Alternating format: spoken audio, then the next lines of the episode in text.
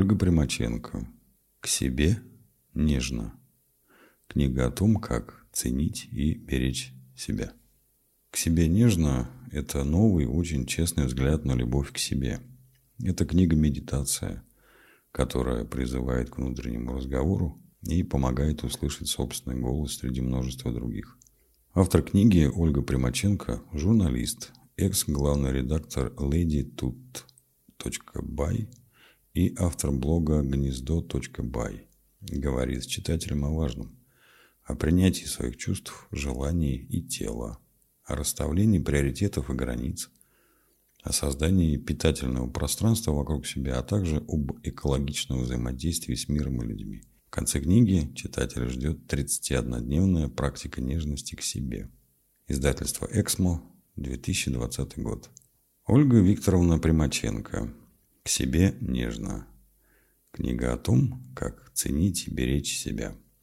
Осенью узнаешь, высшая смелость – быть прозрачным, словно стекло.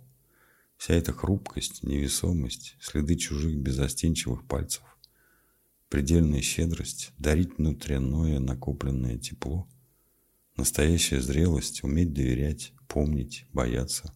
В наших краях осенью принято возвращаться. Время отсутствия истекло. Нежность первая, вступительная. Восемь лет назад моя жизнь кардинально изменилась.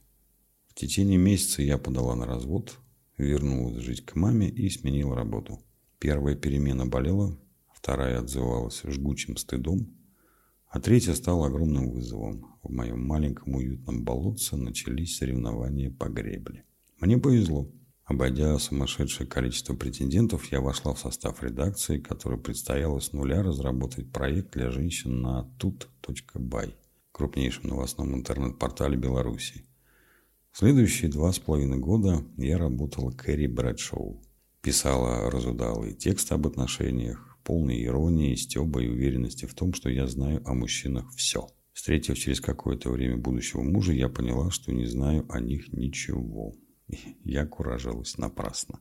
Потому что в том, что касается живых людей, постоянного знания не бывает. Каждый проведенный бок о бок год меняет картину мира. То, что раньше казалось нормой, перестает ею быть. А то, что расценивалось как чудо, превращается в привычку. Выводы и уроки прошлого перестают быть музейной ценностью, экспонатами зала боевой славы. Когда-то они работали и защищали от боли, сегодня – мешают движению вперед. Через три года после развода, даже в один и тот же день, я вышла замуж во второй раз. Еще через какое-то время мы с мужем купили дом с чудесным садом и переехали из Минска в пригород, чтобы слушать, как падают яблоки и растет трава. Мы стали родителями. Я продолжал писать о любви и отношениях, но все чаще ловил себя на мысли, что тема расползается в моих руках нитками – рассыпается пуговицами, просыпается на пол мелким песком и просит оставить ее в покое. Я поняла, что больше не хочу писать о любви.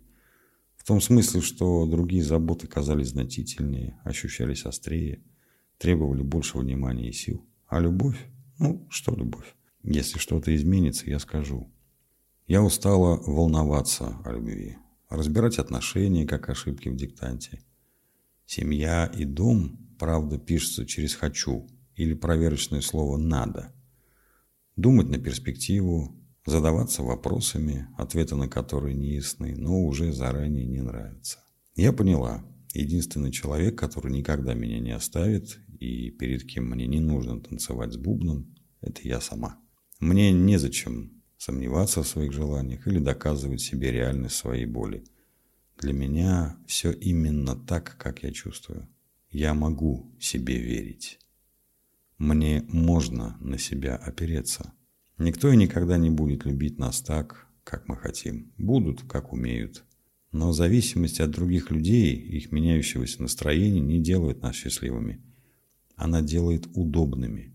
Мы настолько привыкаем приспосабливаться и амортизировать собой, успокаивать внутреннее бурление и перерабатывать недовольство в молчание, что взрыв неминуем.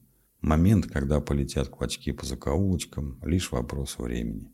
Думать за других, чувствовать за других, предугадывать их реакции невероятно утомительно и бессмысленно. проживать чужую жизнь вместо того, чтобы делать что-то прекрасное со своей. В мире, где ваша радость зависит от того, насколько точно вы совпадаете с представлением о вас в чьей-то голове, скучно и холодно. Это нормально – завершать отношения и работы, которые больше ничего не дают, которым больше ничего не можете дать вы. Не потому, что с другими людьми или в другом месте будет ярче и интереснее, а потому что конкретно здесь ярче и интереснее уже точно не будет. Нормально ощущать, как придавливает иногда к земле вопросом «Что ты сделал для хип-хопа в свои годы?» Нормально разбираться, чьим голосом задается этот вопрос, какое право он на него имеет и как обстоят дела с хип-хопом у него самого. В мире, в котором я себе радуюсь, я больше не жду, что кто-то обо мне позаботится, а дотягиваюсь до радости сама. Беру себя за руку и веду туда, где могу чувствовать, что мне хочется чувствовать. Надежность своих людей, вкус горячих хинкали или состояние легкости в голове после стрижки. В мире, в котором я себе радуюсь, я говорю себе, это я сделаю позже, это через несколько месяцев после позже, а вот это я не сделаю никогда. Потому что для некоторых вещей никогда самое подходящее время.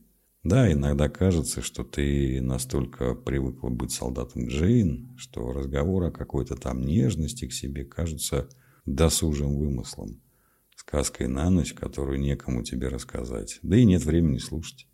Но я беру на себя смелость все-таки завести этот разговор, потому что за годы существования гнездо.бай мне приходило множество писем, рассказывающих о жизни на пределе возможностей, с историями о трех часах сна в сутки, работы на износ и заботы о других на разрыв аорты. Ни одна из них не закончилась хорошо. Недаром где-то по сети бродит картинка. Не бывает невыполнимых задач, бывают сердечные приступы в 30. Пусть то время, что вы проведете с этой книгой, станет для вас возможностью посидеть рядом с собой, побыть своей, выслушать себя и разобраться, как с вами можно обращаться и как нельзя. Что вы можете терпеть, а что нет. Что вас радует, вдохновляет, удивляет, восхищает и что бесит. Выслушать себя, никому не позволяя перебивать или обесценивать услышанное. Нежность к себе – это не результат волевого решения или однажды данного себе обещания – это всегда дорога.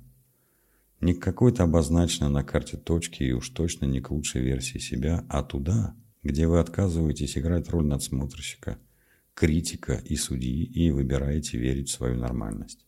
Это готовность с доброжелательным любопытством исследовать свои «не могу», «не хочу» и «не буду» и плыть не по течению и не против него, а туда, куда вам нужно. Вы не бесконечны, вы правда не бесконечны.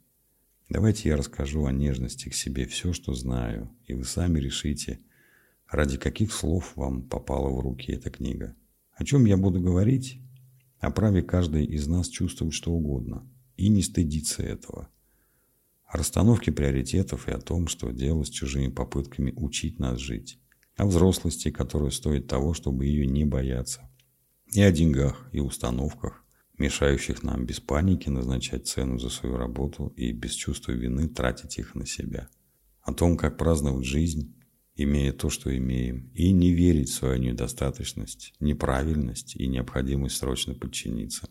Мы будем исследовать тему нежности к телу, как перестать воевать за него и с ним, и с уважением признать его историю. Мы уделим внимание материальному вокруг нас – Невозможно переоценить, насколько пространство, созвучное нам, является ресурсом поддержки и помощи.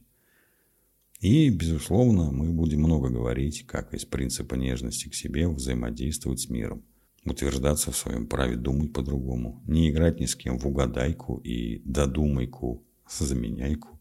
Просить нужное, защищать важное, говорить «нет», сближаться и отдаляться без вреда друг для друга и всегда помнить о контексте. Я расскажу вам о ценности своей стаи и людях, добрых зеркалах.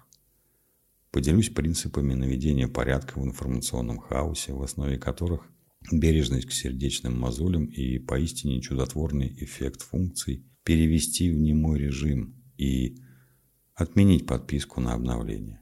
А в конце книги вас ждет марафон нежности к себе. 31 день заданий и практик, которые помогут лучше познакомиться с собой, расставить точки над «я» и посмотреть, что получится. Размышлять о сферических конях в вакууме я не умею. Буду рассказывать только о том, что пробовала и пережила сама. Безусловно, мой опыт не показателен и не может рассматриваться как инструкция к действиям. Слушайте себя, замечайте, где написано и отзывается вам радостью узнавания. О, и у меня также. Но ищите свою правду сами. Поверьте, вы ее не пропустите. Внутри начнет пищать парктроник. Чем ближе к правде, тем чаще и громче писк. Идеи похожи на семена. Если почувствуете, что прочитанное ощущается зудом и покалыванием, значит зерно упало на подготовленную почву и скоро проклюнется, даст росток. Если вам понравится то, что вырастет, отпразднуйте и обнимите себя. А если выросшее не понравится, не принимайте неудачу близко к сердцу. Помните, даже если опыт не удался, это еще ничего не говорит о его напрасности. Я написал эту книгу, чтобы ее можно было открыть на любой странице и ощутить, как расслабляются плечи, становится легче дышать, проясняется в голове, и как разливается теплой волной по телу нежность к себе.